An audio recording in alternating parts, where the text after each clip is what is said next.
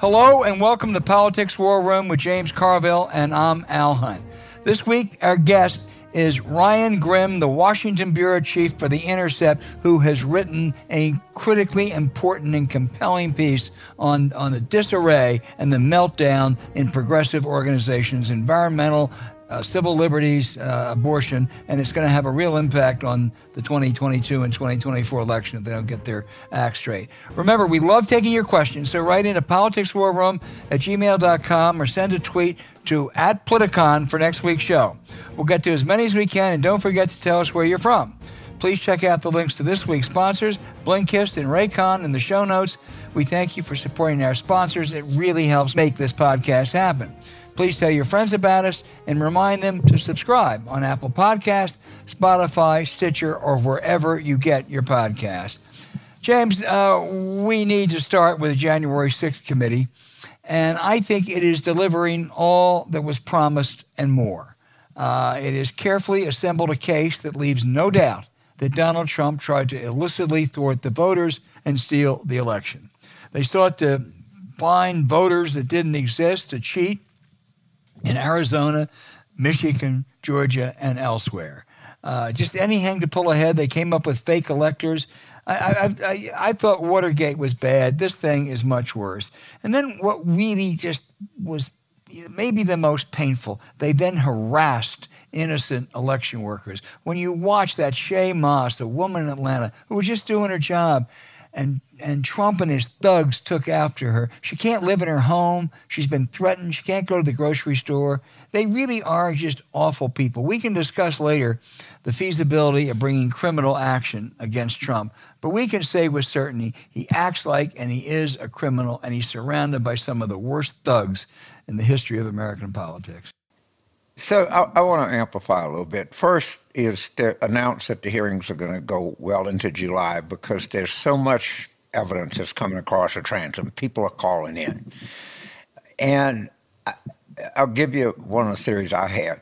What's causing this are people like Bill Barr, Bill Stepien, Rusty Bowers, all people of, of, of very questionable backgrounds who have come across looking like heroes, right? In in people in in, in just the way that that fame and and, accolade drives people crazy. People are seeing this, and this is the worst possible thing that can happen to Trump. Now, I will assure our, our and I'm pretty sure I'm right about this, is that the the final hearing is going to be huge. Well, going to be huge. And we're now going to have more because there's just more and more information coming. And people are seeing that these, these people are looking enormously good in the public light, and more are going to come forward. And that, that that's just a fact. And, and, and, and it started a, a, a kind of crescendo. It started momentum is exactly what you want to do. But the, the, the people that are coming forward are, are not like Miss Moss, who was just terrific you know, human witnesses to what it is, but these are people that actually know something. And just going to be really interesting here coming down the pike.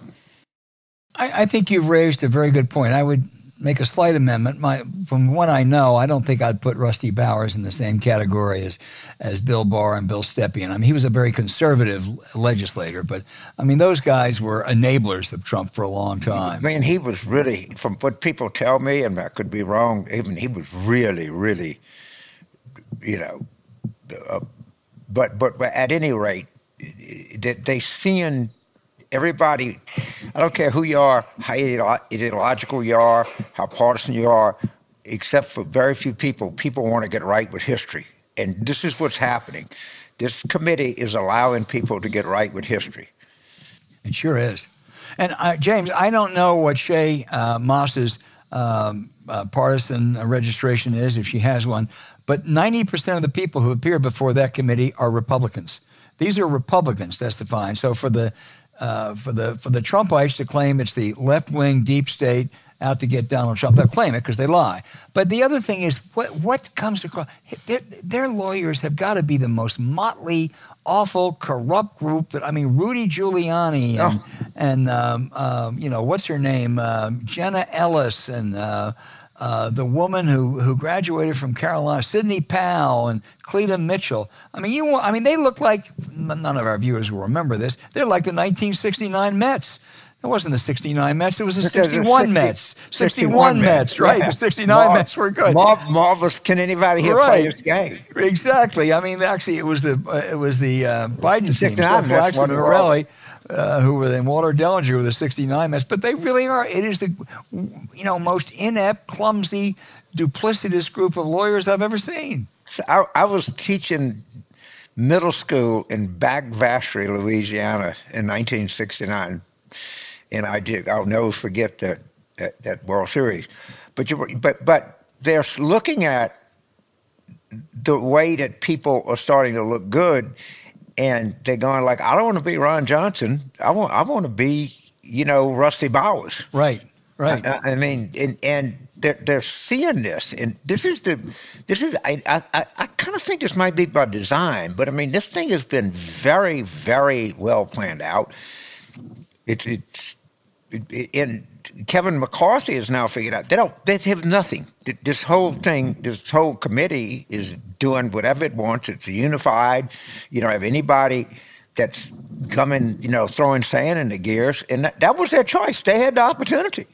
I mean, this is when you what you get when you remove yourself from a process. The process runs over you, and this thing is this thing has got a real head of steam. Real head of steam. It, it has been brilliantly put together. I think sure the lead, lead person in the committee is probably Liz Cheney, but everyone's done a good job. They must have one hell of a staff because, and you know, there was a lot of grumbling back in March. God, when are they going to start? Let's see. You know, I wish they're lagging, they're dragging their feet. This thing is going on. It was worth it because they carefully, methodically put this together, and they have presented just such a case. Now, you know, I got to give credit. Bennie Thompson has come across as is pretty damn good in this. Yeah, he has. I mean, it, you know, and it was fellow Southerner, but but yeah, and I mean, Liz is such a dynamic and compelling force, and just visually, she so stands out so much when you look at the committee.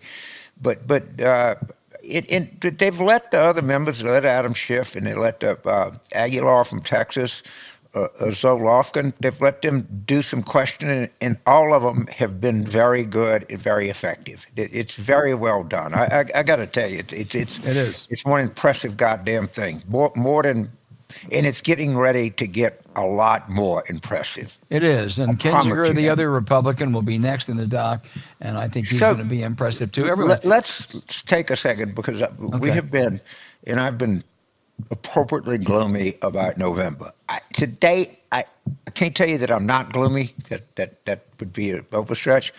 But politically, I feel possibility this morning, and I'll tell you why. Because I think I'm almost certain these committee hearings are going to get more compelling and more damaging to Trump and the Republicans. All right, that I know is coming. I know these Supreme Court cases are just going to be awful. The public is not ready. And I'm just, not just talking about the abortion cases. I'm talking Guns, about the gun too. case and the environmental case, which may be bigger than any of them. And it, it can get explained to people in a way that they can understand. That you saw that there was a gun deal. Hey, you know what? May not be what you want. There's a gun deal. I understand it's 80% chance there's a prescription drug pricing deal coming. It's going to be kind of a deal, but it's going to apply to 19 different country, companies. It'll be limited, but it'll be the first time that they've done this. And I also understand that it's highly likely to get another spending deal that's going to be very, very beneficial. I mean, in other words, the idea that nothing is getting done in Washington this this will help some. So if you have the combination of all of those things, now if we don't move the needle, but with that, we're not going to move the needle. And I'm not to tell you that this trumps inflation and that, you know with the congressional generic, generic ears, and I can't tell you that I feel optimistic, but I feel better today than I felt in the last two to three months. We will but, have a we will have a show. I think I have my dates right, um, uh, James, on the 21st of July. That is, um, you know, four weeks away.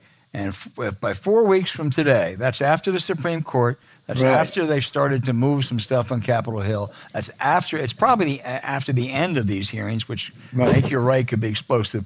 If then if the generic Democrat hasn't moved a little bit, polls looking better in Georgia, Pennsylvania, right. Wisconsin, and North Carolina, I think they will. But that'll be the test. It, it will, and and I'll, I'll, I'll be, I'll be fundamentally like, I don't know if we can move if all, if all of this doesn't move anything, and I, I don't know if they're going to be able to move the Democratic number very much or the Biden number. Maybe some of these accomplishments can move the Biden number a, a little bit.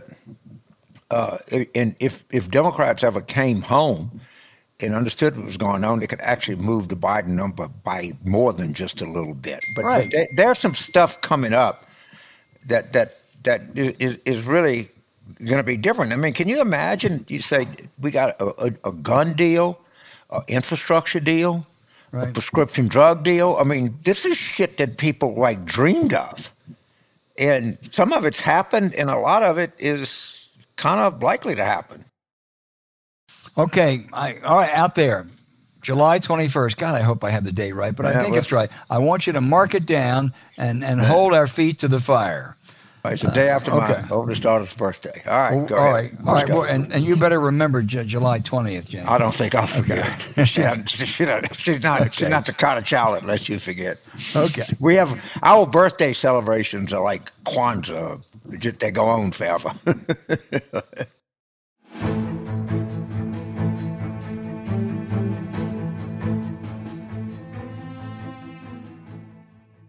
Ryan Grim wrote one of the most important political pieces of the year in The Intercept how all consuming internal warfare among progressive groups or inside progressive groups, pro choice advocates, environmental, civil liberties, and others, they're in a meltdown with schisms that are diminishing their effectiveness uh, in a all out political and social and policy battles this year. Ryan, explain what this is all about and who are the factions.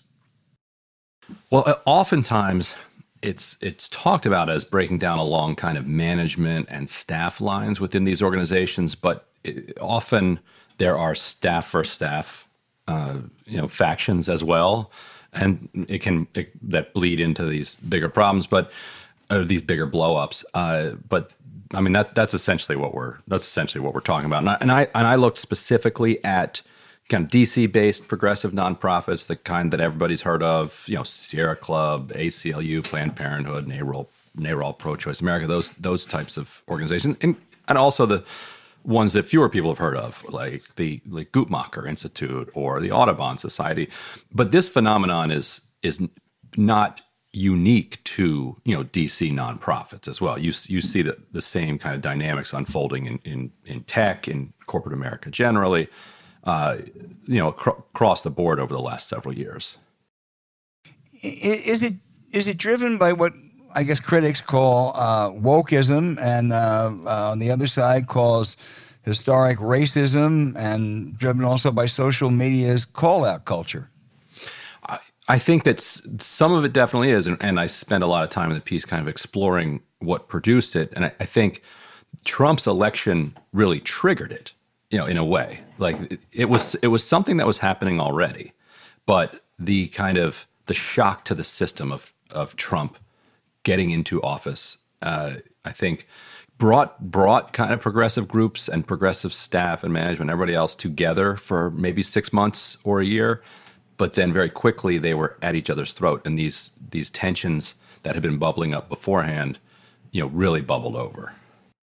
Ryan, you mentioned the Guttmacher Institute. I've written about abortion for decades, and the, the data, the research that Guttmacher produces is invaluable. Uh, I mean, I don't see how someone could write seriously about abortion uh, without using uh, Guttmacher.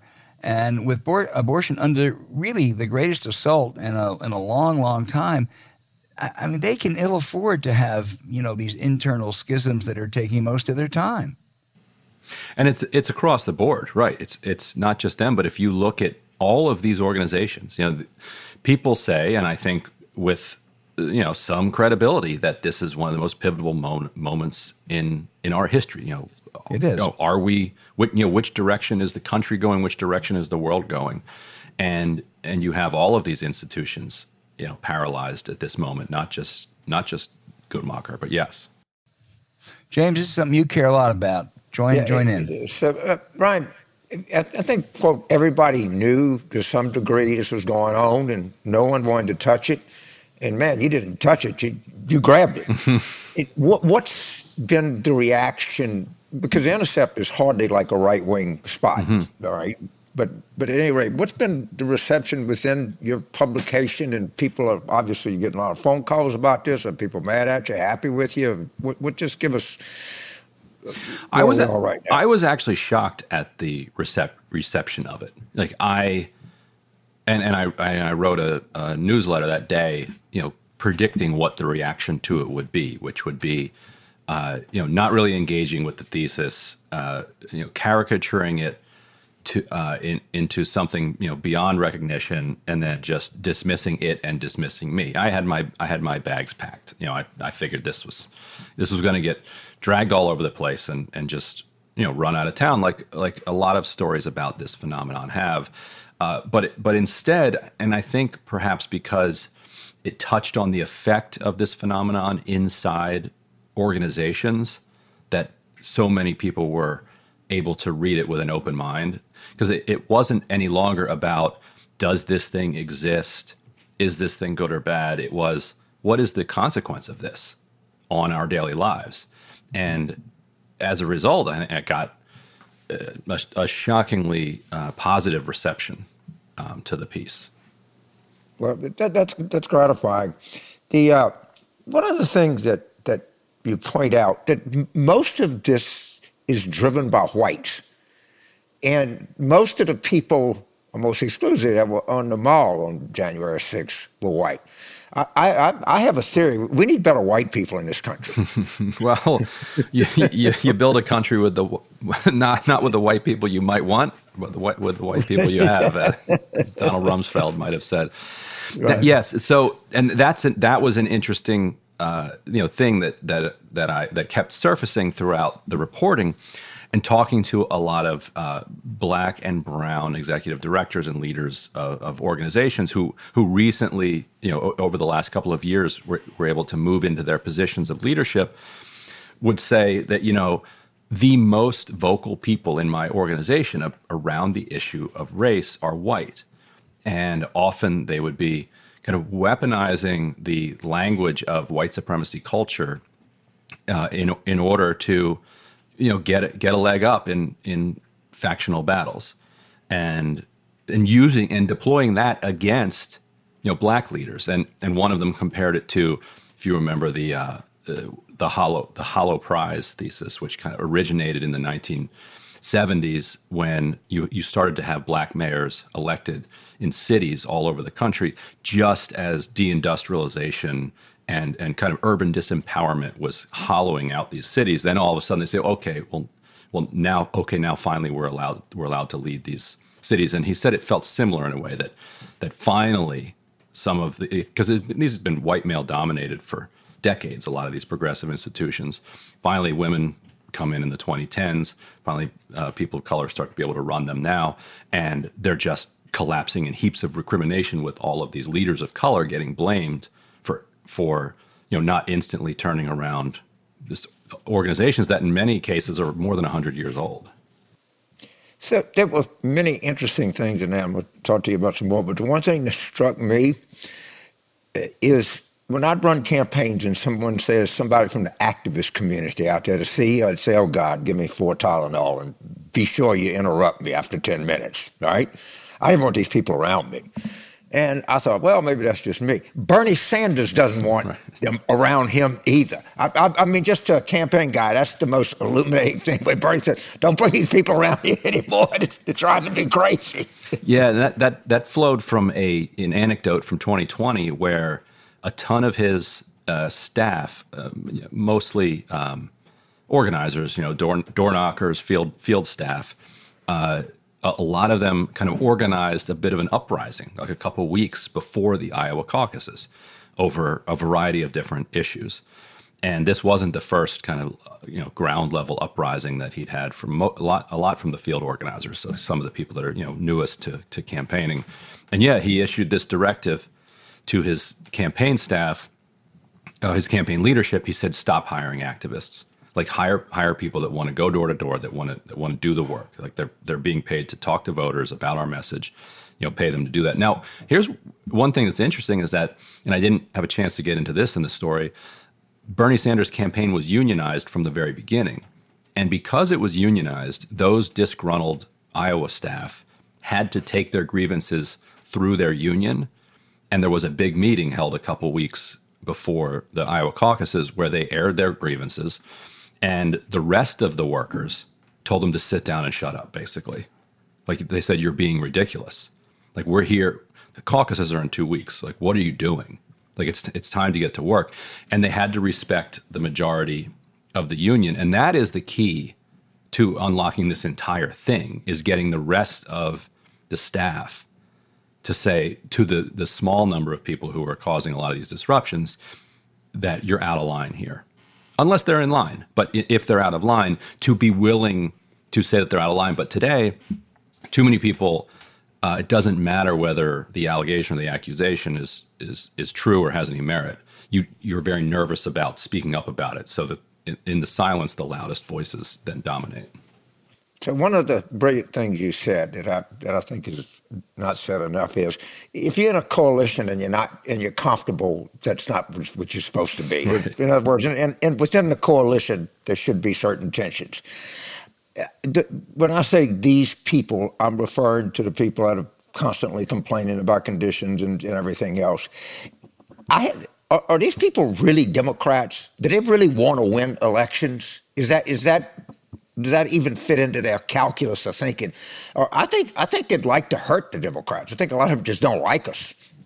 Well, I, th- I mean, they a lot of them, uh, depending on who we mean by them, you know, think, right. I understand, but right, the, the they, they think the same thing. Like they they think the same thing of their opponents. That that they think nobody and and you know, given the last forty years of you know, Democratic Party history, there's not a ton of evidence uh, that that the majority of you know people involved in it want to win. Like there's so much back and forth. And actually, I mean, and I'd be curious to get your your take on this. I think there's in I, I think the the Hillary Clinton campaign actually bears a little bit of responsibility for this entire phenomenon supercharging. Like if you remember, if you think about the 2016, 2015, 2016 Bernie Sanders campaign, so it's not woke stuff. It's like, you know, they want, you know, it's, uh, you know, Medicare for all, free college, $15 minimum right. wage. What's the biggest threat? He says, you know, climate change. And Hillary Clinton's response is, if you remember, she had this famous line that she used to roll out a lot where she said, breaking up the banks isn't going to end racism. And I'm like, well, okay, what, what's that supposed to mean? But what it did is it kind of signaled to a lot of, I think, party operatives that if you lean in on this question of, well, if your if your issue won't end racism, then it doesn't count. So then let's talk a lot about racism, but not necessarily put forward. It, it wasn't as if Hillary Clinton was putting forward proposals that were going to quote unquote end racism. And so if you don't have proposals that are going to end racism, and you can't break up the banks because that won't end racism, then what you're left with is this individual infighting. Like, oh, I have identified a particular racist within my organization, you know, who said the wrong thing in a meeting and they need to be canceled.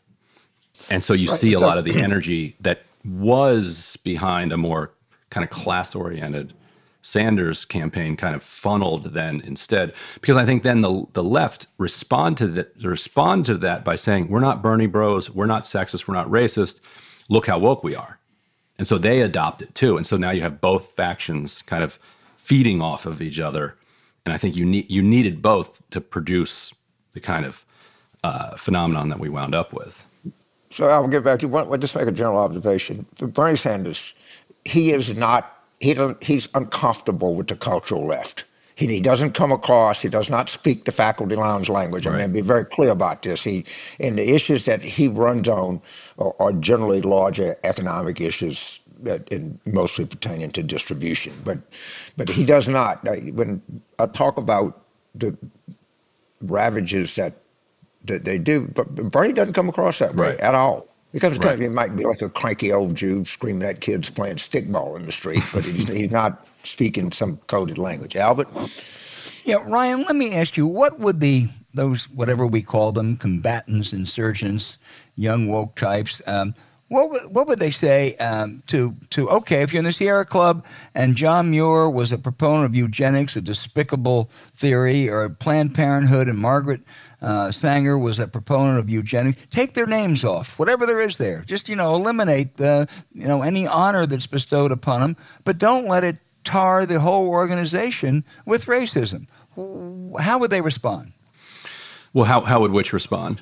How would the you know the young, as I say, for lack of a better right. term, well, insurgents, well, wokers, the way whatever. that the way that they often respond to that is to say, "Well, that's good that you took that step, um, but it's just cover for the steps that you haven't taken yet, and the steps that you haven't taken yet keep moving backwards and backwards and backwards, and so it, it, it and so a lot of these organization leaders have now started rethinking the way that they're responding to these demands and, and saying that you know, if you start out, and I have, there's a good quote from one of them in there that says, you know, says, you know, if you start out by conceding all of the ground, uh, then there there are no concessions that can scale up to the um, amount of you know harm that you're acknowledging, because a lot of them are acknowledging hundreds of years of harm.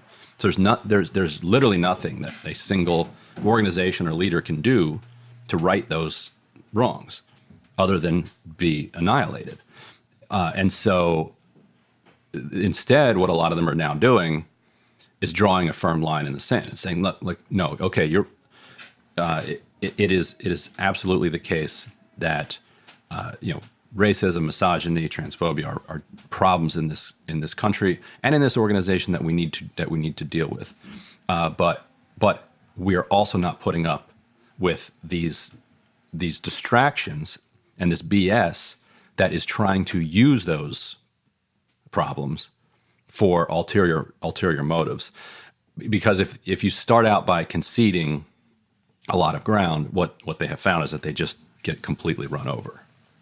Yeah, well, they uh, that's exactly right. Uh, I mean, they ought to probably stand up more. This is a, I guess, a first cousin of it, but it applies to those uh, complainers too. You know, I, I watched those some of those people protesting in front of Justice Kavanaugh's house on abortion. I have no brief for Kavanaugh or any of those other right wing justices. But but you want to say get your ass to Pennsylvania or North Carolina, or Ohio, register voters. Uh, you know, narrow that enthusiasm gap that the right wing uh, now enjoys. I mean, I mean those people. I, I don't know what I, what I, what I mean when I say those people. I guess the complainers not much interested in doing stuff like that. You know, and I, but I think, and then some of them also feel like there's not much it, you know, the, the, every every channel they kind of take to be part of the process then you know gets gets shut down. Let's say you say well don't run third parties you know run run within the party. So then you start supporting candidates like you know AOC or Rashida Tlaib Ilhan Omar Ayanna Pressley uh, Jamal Bowman you you name it. And the entire kind of apparatus of the Democratic Party coalesces into these massive super PACs that are going to then just drop endless amounts of money on these uh, on these candidates, and to spend in in Texas, uh, you know, to endorse a guy who'd been you know has had his home raided by the FBI and was the only Democrat to vote against uh, uh, Roe v. Wade, you know, recently in the House. He has a primary opponent, and the Democratic Party pulls out all the stops to try to make to pull him over the finish line, and, and I think he's up by a couple hundred votes at this point. Yeah. And so it's it sends a signal that well, what do you want from us? Like is like if that's if you know if we're trying to participate in this way. So if it and I think that could that'll end up breeding some nihilism that will then only fuel the phenomenon that we're talking about. Yeah, I'm going to turn back to James, but uh, uh, these types would have hated FDR. Uh, and they and plenty uh, did, as you know. Yes, right? and they and they would have said, uh, "Hey, we want Medicare for all, and the Affordable Health Care Act is uh, uh, is not only a distraction; it really is uh, it's preventing us from our goal. But you know, there are there are, there are tens of millions of people whose lives are a hell of a lot better because you have the Affordable Health Care Act, and maybe you can mm-hmm. build on it. But they would say that's that's nonsense. So, James? Brian, I'm, I'm sitting here in the northern Gulf of Mexico where the water temperature is about 88 degrees. And trust me, that's not good. You don't want to be in that position, and, and you're not even in July yet. And the Sierra Club is thought to be the foremost environmental group in the country, at least it's the one you hear the most about. And apparently, it's been dysfunctional. Mm-hmm. I mean, it, it, hasn't done anything because it, it, it, it, I want you to go into a little bit about accountability in foundation funding for mm-hmm. these organizations because they don't seem to be very responsive to, to, you know, to, to donors and foundations a lot, a lot part of their support. And quite quite the opposite, in fact. Uh, from what I've been able to gather so far, is that in many, if not all of these cases, the foundation actually added fuel to the fire. Like they were pouring gasoline on it. Uh, partly, some of the foundations were, I think, actively and explicitly in in kind of support of these these transformations, uh, these large scale upheavals within the organization. In other cases, uh, they were not. But as executive director said, the the staff at the foundations would kind of be in ideological alignment with the staff at, say, the Sierra Club, and would kind of force the hand then of these program officers. So because so the program officers at these foundations, they have a lot of power, they've got a lot of money, but they have that power and money because they have a job, and they start then fearing that they're going to get thrown out. So everybody's just in fear of being called being called out, um, you know, from somewhere else and so they're just doing everything they can to just survive and not get called out. And you have this then kind of mass uh, delusion where they, they end up, right, pushing ideas that destroy the organizations that they're funding. So I'm telling everyone to read your piece, and, at the, and when you finish that piece, read the New York Times piece on how ruthlessly well organized these pro-pollution people are. Hmm. Um, you know, I mean, I mean, the Federalist Society, the judges, the attorney generals. I, I, I mean, they're like a, a, juggernaut, and we're squabbling over, I don't know what, and we're getting the living shit kicked out of us. We, we yeah. just are, and, and it, it, it, has to be acknowledged. And the, the for some reason, the head of the Ford Foundation is supposedly a very great guy. He grew up in Lafayette, Louisiana. He went to UT. He, he's a very elegant man. He said, "We let the chips fall." Well, the chips are falling, and they're falling in a good place, dude. They're falling on your mm-hmm. head. And these people have an idea that they can bring about social change without political without political power, and they're nuts. Yeah. Right, one Supreme Court justice is worth I don't know how many foundations. That, and yeah. we just keep getting beat and beat and beat. And it's a lot of it is we're fighting, you know, some rearguard action that's occupying all of our time. And the pollution people are going nuts. Yeah, like the Federalist Society and Big Oil stole the mantra of the civil rights movement, which was, you know, eyes on the prize. Like they have they have their eyes on the prize uh, your your your your case of the Ford Foundation is is a really good one. Like he's specifically and explicitly saying, our eye is not on the prize. You know, let let the prize go wherever the prize goes. And the Federalist Society is like, great, we'll we'll take it. We're happy to. Right. Well, we're just fun things that we like. We don't care if they're we don't care if they're effective. Well, that's that's ludicrous grant making, I think. I, and, and, and I think it's more than just the Ford Foundation. Mm-hmm. And the, the staffs of these foundations, people tell me it, it's, you know, universities, foundations, progressive advocacy groups, and everything like that, that they're being totally distracted. But I, I and yeah, I feel, and I feel like it goes back to what you were saying earlier about power and and whether you feel like you can attain it. So many people who are getting into politics now just have a are just hopeless and in despair and feel like change is not possible and so then they turn inward so I, I can't i can't change the world but i can at least change my my office space here and so, so then you're 44 I, you know, you're, you're kind of a translator right there are certain people, and you talked to someone on a podcast, which is very good too. You can link to the podcast from the article. I highly recommend. In I've never been, I've tried to stay away from these people a lot. You live in that world. You're younger mm-hmm. than me, and you live in Washington. Some of them really don't want to win elections. Some some people on the left just like feeling superior about themselves and think that electoral politics is, is by itself a, a, mm-hmm. soiling business, if you will. Mm-hmm.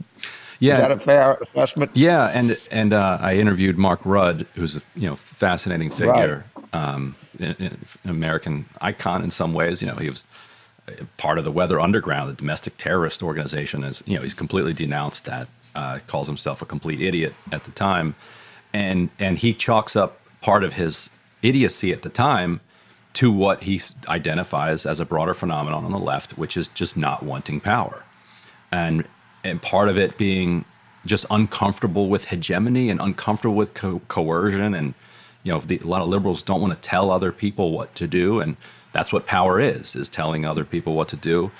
Uh, there, but for others there's all sorts of other reasons why it requires as you said working in coalition and working in coalition means working with people that you're uncomfortable with because if you weren't uncomfortable with them they would be in your group you know they'd be your ally. They wouldn't be in a separate group that you were in coalition with. And so you're I think you're right that there are a lot of people who just actually don't want power and and don't want the responsibility that comes with it. Yeah, and, and I, I had kind of noticed it before, but you you really really brought it home and very effectively. I, am serious. I, I think this is one of the most insightful and impactful pieces of journalism in a long time because it was one of these things that everyone knew this was going on. And, you know, when I started my little rearguard action here in April of 2020, people said, man, I, would like to say that, but, you know, how do you, you know, you say anything. I said, well, there's nothing. They can't do anything to me. That, so they'll just leave me alone. All right. Mm-hmm. It, one final question. Is, it, is there any difference between cancel culture and call out culture? I, I, I don't think so. I think call out culture is a, a, phrase that is still slightly more acceptable within kind of progressive circles than than cancel culture, because cancel culture has been so kind of co-opted by the right. Um, so I don't think so. I think it's basically the same thing. The call out focuses on the individual who's doing the calling out. So I say, you know, mm-hmm. James is terrible. Uh, right. Whereas cancel culture focuses on the reaction after people call out because you're always going to have call outs. Like throughout history, everybody always is criticizing somebody else. What what moves it right. in, in the culture is whether or not the rest of the room, the rest of the crowd joins in on on the cancellation or on, or, or also calls them out. And that's what has ch- that's what has changed in, in recent years that now pretty much every call out uh, winds up with the room behind it. And I, you know, I talk to people who run run left wing progressive trainings around the country. He's like, we can't do trainings anymore. Like, we can't host trainings because the facilitator of the training will be called out, like within the first hour, and it will just descend into into chaos. And it, that used to happen, but the room would not be with them. The room would say, oh, "We're here for a training. Can we not do this now?" and then they would move on with the training. But now everybody's in. So I think that's if there's a subtle distinction between those two things, I think that's that's what it is. Thank you, Albert. Well, yeah, I just want to thank you, thank Ryan. You. This is a really important story. One more uh, quick, quick question. We, we, you mentioned Ford. what are several of the other foundations uh, that are that are that are causing these problems? Well, I mean, all I think all of the big ones um, are susceptible to this phenomenon. So that would be uh, I mean, just basically name them. What Tides, uh, Open Open Society, um, mm-hmm. Carnegie. Like, I mean, basically anybody who's uh, with you know, basically anybody who's giving out big amounts of money, um, and anybody who you know has staff uh, is going to be confronting these. Well, everybody out there ought to read this piece, uh, Ryan Grim and The Intercept uh, on the meltdown among progressives. I'm afraid it has um, uh, really, really dark implications uh, for uh, for American politics uh, if they don't get that their their act straight. Ryan, thank you so much. Oh, thank you, man. A, yeah. really, really important piece. Ground Groundswell, which is the biggest funder of reproductive rights, they they organized a union a couple weeks ago. Like so, they're going through it too. Like it's, yeah, it's all of them.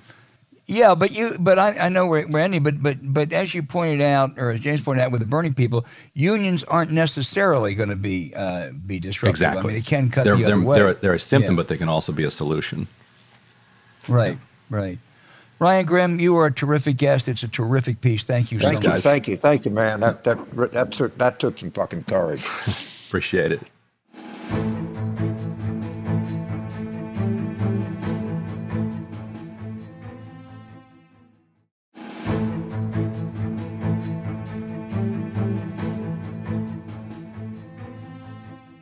Okay, hey James. Now for our listener questions. The first that comes is in is from John in Gurnee, Illinois. Not quite sure where Gurnee is, John. You know, tell us. Uh, he said Democrats are finally talking about a windfall tax on oil companies' excessive profits. Do you think there's a will to pass it, or will Joe Manchin S-can the idea? Number two. Yeah, I'm afraid that's right. Uh, boy, I'll tell you something. It's something that is justified and would be popular, uh, but I think that um, uh, I think that uh, the politics with Mr. Manchin probably probably don't work very well.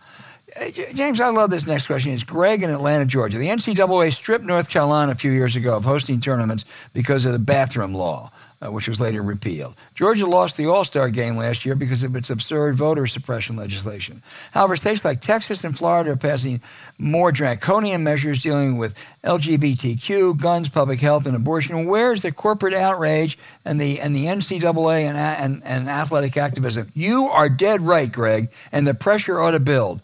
I mean, if the, what these states, if the, if the bathroom law was taken, you know, was enough to remove the NCAA tournaments and everything from North Carolina, what the hell Florida and Texas are doing ought to strip them for life.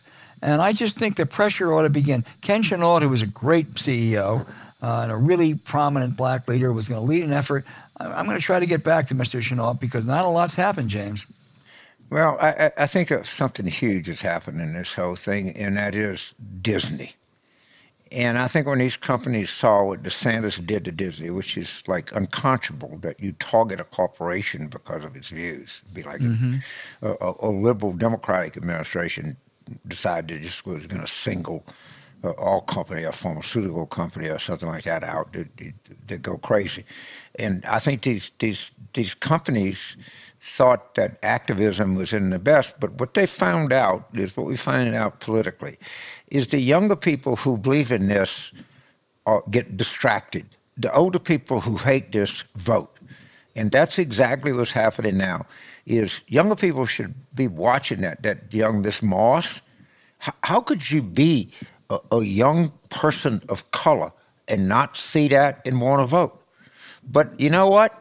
They are making a big bet that young people of every kind, particularly young people of color or anything like that, they just don't do anything. So you can just run over them.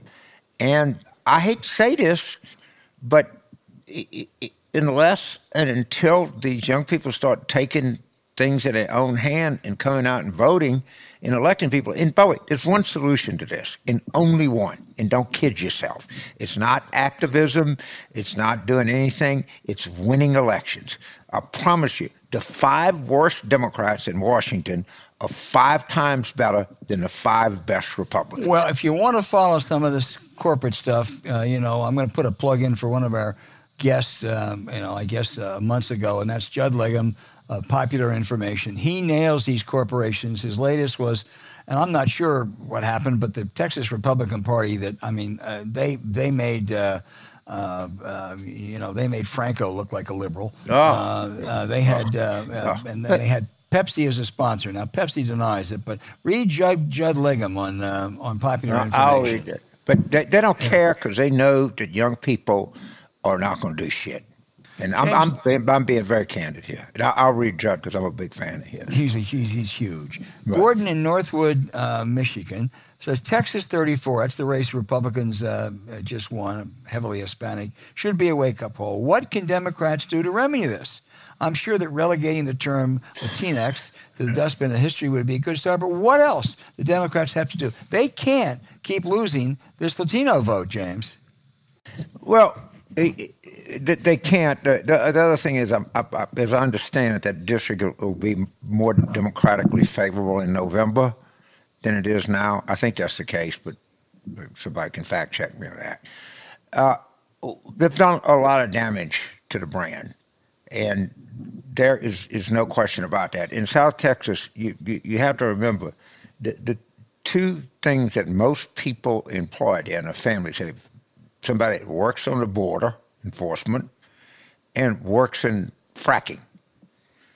And they, that, that's the mainstays of agriculture or the mainstays of the South Texas economy. I, I don't know how we got trapped into this, uh, you know, having no border or, or, or, giving people equivalent of a traffic ticket for coming to the country and, and reducing border enforcement. A, it, it's terrible policy, and it's B, even more important to somebody like me, it's horrible politics in South Texas.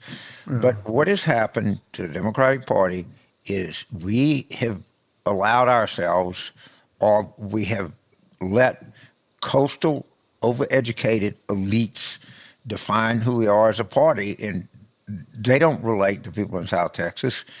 And the, the, they feel like the Democratic Party doesn't value their lives, and right. they're voting that way. And that's, I, I, I hate to say it, it, it in some ways it, it's understandable. And we just got to yeah. get away from th- this sort of, you know, coastal, overeducated roots that have taken hold in this party. Agree. The next question is from Fred in Seattle, Washington. Fred has a simple question, and I think I've helped you in this a lot, James. Mitch Landrieu for president. I've been working James on this, and I think I've converted him. I think he's there now. Uh, and I will just tell you, Fred, that uh, Mark Leibovich had a great piece in the Atlantic that said Joe Biden, of course, is uh, is not too old to be president now, but he will be too old to be president next time, and he shouldn't run again. I agree. Kamala Harris, I think, will be a factor, but she's not going to clear anyone out of that field. And I think someone like Mitch Landrieu would be a terrific candidate. The only worry I have about some of these guys, if Joe you know, hangs in there and doesn't say he's getting out. You know, I mean, the idea of jump starting late, I think, is difficult. But right. um, you know, there there are a number of good Democrats out there. But there, there I, I mean, I, I, I, wanted Mitch to run in 2020, and he he would not run against Joe Biden. He's, if Joe Biden runs, he certainly will not run for president, without a doubt. Uh, I, am I'm, I'm not sure that a short sprint uh, might not be good for him. You know, let me take a second here. Say the, the biggest thing when you run for president, you know this. You've covered I don't want to embarrass you by telling you how many different presidential cycles you've Thank you, James. but but but the most important step out of the box is people have to look at you and say that guy has some chance to win. Right? That, and that's just not that the journalists have to look at you, the voters, the the the, the, the everything has to look at you and say, well, this guy has a chance to win. Right? Arlen Specter never had a chance. No one ever took him seriously the thing that Mitch would have is when when he announced, people would say, "Well, he's he's got a chance, so we better pay attention to it." And the thing that he has more than and, and I'm talking about now, and I'm, I'm, I'm very careful about making comparisons. His talent is in the Clinton Obama realm. I'm, I'm not going to say he's better than Clinton or he's better than Obama. I'm not. You know, that's each person's judgment, but that is the tier that that he belongs in. And, and I honestly don't know of another Democrat that occupies that space as a communicator. So if Biden runs for reelection, there's zero chance that, that he would not support President Biden. But if, whatever reason, Biden doesn't, he is going to, out of the chute, is going to be the best communicator in the race. James, uh, Dr. Harry, Dr. Harry, as all he says, in Seattle, Washington, is challenging. Right. He's going to challenge you. He said James repeatedly is blunt about the intellectual capacity of Republicans, especially Trump supporters, the religious right, Fox News, or pretty much any person or group on the other side or reason. Nobody speaks about the innate intelligence differences, and with good reason. There's a sharp back edge to the sword. However, James, you live comfortably, this is Dr. Harry, in some uncomfortable domains. Would you care to discuss this beyond sound bites and epithets? That, that they're intelligent or not intelligent? I guess he's saying, how can you, you apply a double standard and say, I think this is what Dr. Harry is saying. Uh, yeah, try to help me here. Yeah, and I'm you know because I'm, I'm not intelligent enough to understand the question, but you doc, help me. Dr. Harry, you're just too goddamn smart for us. Uh, right. But I think what Dr. Harry is saying is that you demean the intellectual talents of Republicans or capacity of Republicans, Trump right. supporters, the religious right. But you know, you you never address the intellectual capacity of people you well, agree well, with. I, I, I, somehow or another, if someone thinks the Earth is five thousand years old, I can't get beyond it. I'm sorry, it's a stupid idea. All right, if someone believes fervently that that that climate change is a Chinese hoax, I'm sorry, you're stupid. I, I, I, I can't go any further than that. Can I tell you that there's not stupid Democrats that say stupid things? Of course. But, but the collective stupidity of the Republican Party is, is no way comparable to this periodic stupidity of the Democratic Party. And by the way, the stupidity of the Democratic Party is most harmless shit. It's about language and what you call people and just cockanamic crap that doesn't like have a great effect on your life. Hey, hey, Doc, I'm living here in the northern Gulf of Mexico. The water temperature's 88 degrees, and we're not even in July yet. If you don't think climate is real, you're fucking stupid, and I'll call you that. Okay, Dr. Harry, you've heard, All right, you've Dr. heard it. Yeah, I'll got, give you my answer. If you think if you think that, that the Earth is five thousand years old, you're you're one dumb son bitch. I'll tell you that. Lynn in Brownville, Maine. God, I love Maine. I don't know where Brownville is. Brownville, Texas. I know, but this is Brownville. ME, ME is Maine, right? Right, right. She's, she's uh, you know, she says, I swear every time I look at Instagram, I see Tulsi Gabbard. I don't trust her, especially since Fox News seems to uh, give her a regular microphone. I think she likes to sell, uh, hear herself talk. What's she up to? I feel guilty about Tulsi Gabbard because I thought she was a really interesting person about five or six years ago. I had breakfast with her one day. I talked to her a couple of times. I actually put her on the John F. Kennedy Profile and Courage uh, Committee. And something happened to her, James. I don't know what. Uh, but she's kind of gone loony. Uh, you know, some of it, she hates Muslims. She's a, uh, you know, Hindu. Uh, and um, I'm not quite sure why Tulsi Gabbard, who was a really promising young Hawaii politician, uh, right. has, seems to have gone bonkers. There was a really kind of pissy art critic in the way that art critics can be. And they asked him, what did he think of Leroy Neiman? And he said, well, frankly, I, I, I seldom think of Leroy Neiman. Okay. and Leroy Neiman, as you know, is a kind of popular artist, did a lot of sports stuff, right. different colors. You know, I, I have no right. idea. They're probably not the most, you know, talented artist ever, but it was a great. But but but the point is, is that I hadn't really thought about Tulsi Gabbard in a long time. Give, give me a week to, you know, what, what did Eisenhower said? Uh, Nixon. About Nixon? Yeah. What, what yeah. was that quote? yeah, know, what, what has Nixon contributed to this administration? Well, give me a week or two. I, I think about right. yeah, that's kind so, of, Lynn, I, I and, Lynn, way. tell us where Brownville, Maine is, and yeah. give us a week or two on Tulsi Gabbard, and we'll get back to you. Final question we have today is from Marcelo. No, wait a minute. I'm getting I'm getting these mixed up here, James. This is from Gordon. Uh, no, James, where am I? I'm really I'm kind of confused. I, I, am. I'm, I'm kind of no. This is it. Okay, I am sorry. Um, this is Sue in Cumberland, Rhode Island. How did we get to all that? Okay, so we have right. to sue now. Got to well, sue. at least I gave us a you know I gave us a little bit of a right, geographical right. tour around the country. That's because we love America. Sue wants to say she wrong to ignore political polls. The recent history of inaccuracy. I consider polls, she says, to be the gnats of the political landscape. Unfortunately, reporting results of polls seem to be a necessary evil. She would appreciate your opinion, James Carville. Well, I and I want your opinion too because a little known fact, but I'll tell us, uh, Al was the originator of the NBC News Wall Street Journal poll. Was at the Wall Street Journal and has probably supervised as many polls as as, as any journalist. I, I, I, can't tell you the number of polls I've looked at over the period of my life. And, and th- there's a couple of points that I would make. Is first of all, it's very seldom that a pollster rigs it or tries to be inaccurate. Right. They, they I'm not telling you it doesn't happen, but it, it doesn't happen that frequency. The second thing I would say is is that Trump did distort polling models because he did he did something that Democrats have long dreamed of but had never been able to do, is he activated a group of people that had been largely dormant before he came on, and it it, it screwed up the polling numbers to some extent. They're trying right. to adjust, and I think they'll they'll be better. The third thing I would say is, you you think most people believe that the most important thing is the accuracy of numbers.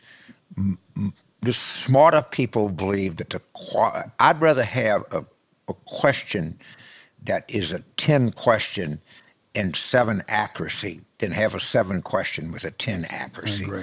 Okay, and so and, and th- th- there's a limit to what polling can do. There's a limit to what it means. But the, the great Peter Hart said, and this was very young, and we'll talk some more about this later in the show, that if you go to the doctor and the doctor, you know, does your vitals and does blood work, lab work, and everything, and he says, well, you're going to be dead in seven months in one day. And you drop dead in seven months in one day, you say, gee, that was a good doctor. No, that's not what you're looking for. That's not you're not looking for somebody to predict what's going to happen. You're looking for somebody that can help you affect an outcome. So I, I, I, I like the question. It's a good question. Unfortunately, it it it, it, just takes a, a deep answer. And there's probably no topic that, given our, our combined experience over a lifetime, would do something than than polling. So I, I, would be interested in your view. Uh, do you agree with me? I want to add a. Well, no, I, I, I do agree with you. I would just say one thing, Sue, and this is not being defensive the polling record isn't as bad as it looks. It isn't as right. bad as, as, it's perceived. People look at 2016. The national polls all had Hillary Clinton winning by two, three, or four points. She did. She won by what, two and a half, James, 2.7? Something like that. yeah, something. I, I try to think about right. it. Right. So there were some state polls that were off. I mean, Wisconsin was off and Michigan was off. But, you know, and there may have been unusual factors there. There may have been one or two bad polls there. But, you know, 80, 90% of the polls are really pretty much on the mark. If you look at 2020, the only things that I think you could say were really negative, I don't think they missed very much. They understated Trump's vote in a few states, and it was precisely because of what James is talking about. He was bringing out, you know, there's something called a screen in polls. You try to identify likely voters. There's a number of questions you ask. It's not, there's no science to this. And one of the questions is, did you vote in the last election or the election before that? And if someone says yes, you, they're much more likely to get in your screen of likely voters. Trump was bringing up people who the answer was no. And that had some impact in some states. But Sue, I would still say to you, read the polls. Sometimes the media is too much driven by poll results, but but, but I think they're making the necessary adjustments. So, so because of of our interest in this, in this question, I'll, I'll, I'll, do a little bit of a deeper dive. It, the, the, what people say is they like the model. I think they still do that. Pew does. So when we would do polls, when you would do them at NBC, Wall Street Journal, we'd do campaign polls. We would, we'd do screens to see who would vote. Right. All right. They do population, and uh, and, and you know if you because some people in, that are not registered may register, but you could do registered, it would be okay. And then you try to gauge interest in the population, and then you do a kind of sliding scale. Because what we were doing is we were kicking people out that didn't vote in 16 in the 20 polls right. or, or asked another question. Now, it's, it's really expensive to go you know, to that broad of thing and try to we, guess by do you know where you and, and they do all kinds of crap. They, have thought about it. Do you know where right. your polling place is? You know how likely you are. They do a, a, a multi question to get you out. Some people think that's more accurate. I don't know, but it's just it, it's it's not as simple as you think to figure out who to poll and where to put what weight on what response. But we're getting too yeah, deep into this. Yeah, no, I agree. But so let me let me just assure you, there are a number of really smart people in the polling business who are trying to make adjustments, uh, and I think uh, I think they're probably going to do a good job. But keep those letters coming. Uh, Absolutely, we really love them. And if we didn't get you this week, we will get to you again next week. Uh, and um, Dr. Harry, um, I don't know what to tell you, but I think some people James are stupid. everything. some okay. people are just stupid.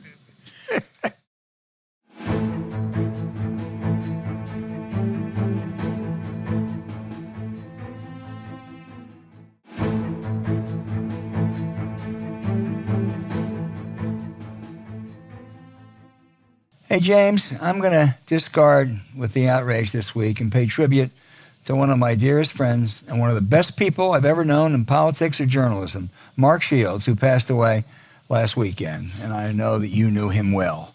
Uh, starting in his early 30s, Mark was a political superstar working for his hero, Robert F. Kennedy, in 1968, and then for Democrats like Jack Gilligan, Ed Muskie, Kevin White, and Morris K. Udall. You know, what they all had in common was they believed, as Mark did so passionately, that politics is a noble profession and it's the best vehicle for social change and social justice. You know, he also had respect for a small group of Republicans uh, John McCain, Jack Kemp, Mitch Daniels. Uh, and he had disdain for those who thought politics was a hustle and didn't appreciate it was about helping people and improving their lives, i.e., Donald Trump and everyone around him.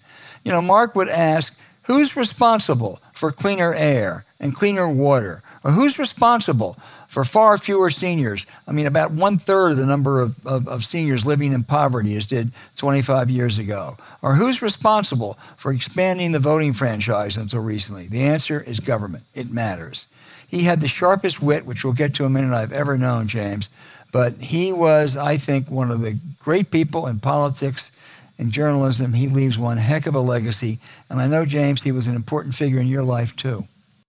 So it, it is, maybe somebody else would have come across and, and, and showed me. He, he's the first person to ever explain what politics is really about to me. And I worked with him in 1979 and uh, a friend of mine named Shelley Bacharach, you, you, know his grandson Bradley Bacharach. Yep. He brought in Peter Hart, and this, we wanted a general consultant, and he recommended Mark.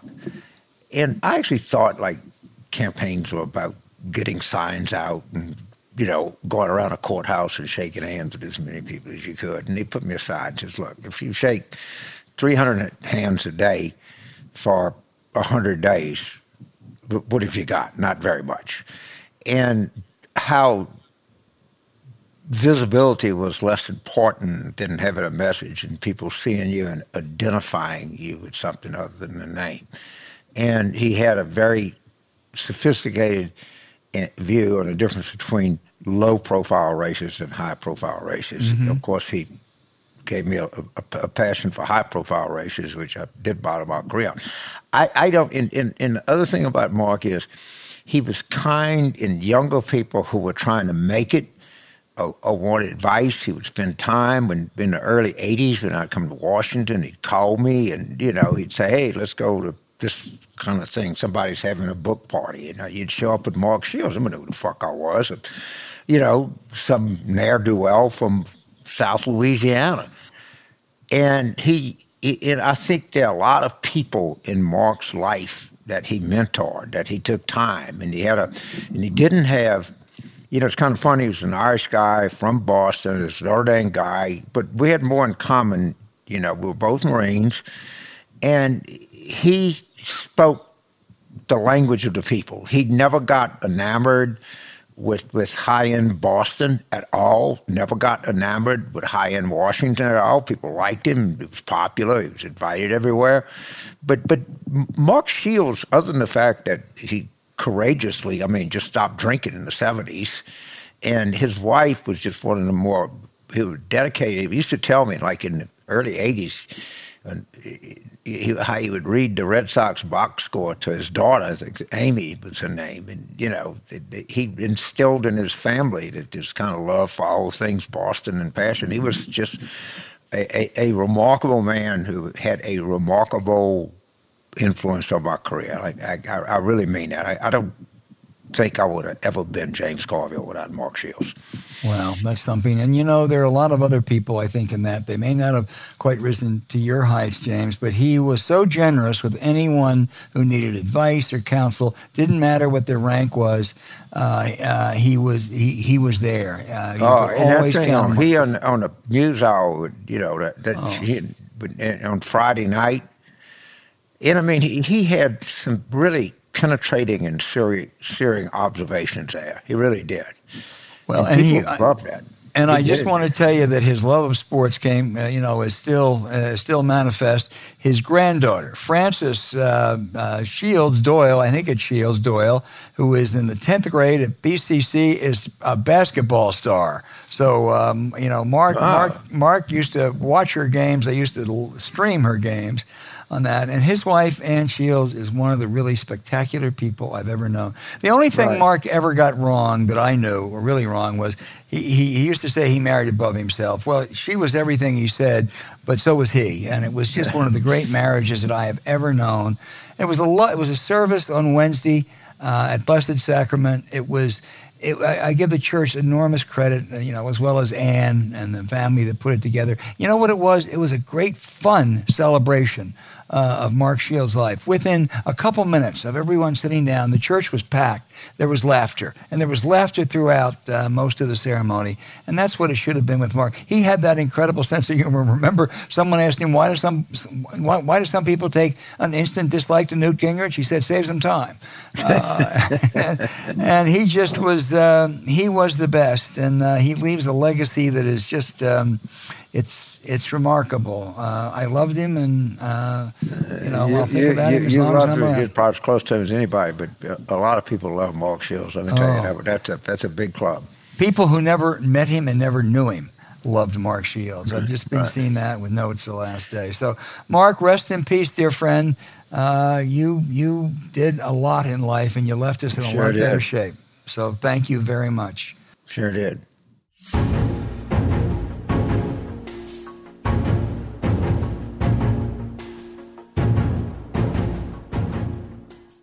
Hey, thanks for listening to Politics War Room with James Carville, and I'm Al Hunt. Don't forget to send your questions for us by email to politicswarroom at gmail.com or tweet them for next week's show at Politicon. Following this episode, we'd appreciate it if you check out the links to our sponsors, Blinkist and Raycon, in our show notes. We thank you for supporting them when you do. It helps make this podcast happen. To keep up with us, subscribe to Politics War Room on Apple Podcasts, Spotify, Stitcher, or wherever you listen. Please rate the show with a five star review. We'll be back next week with another show as we continue our war room planning.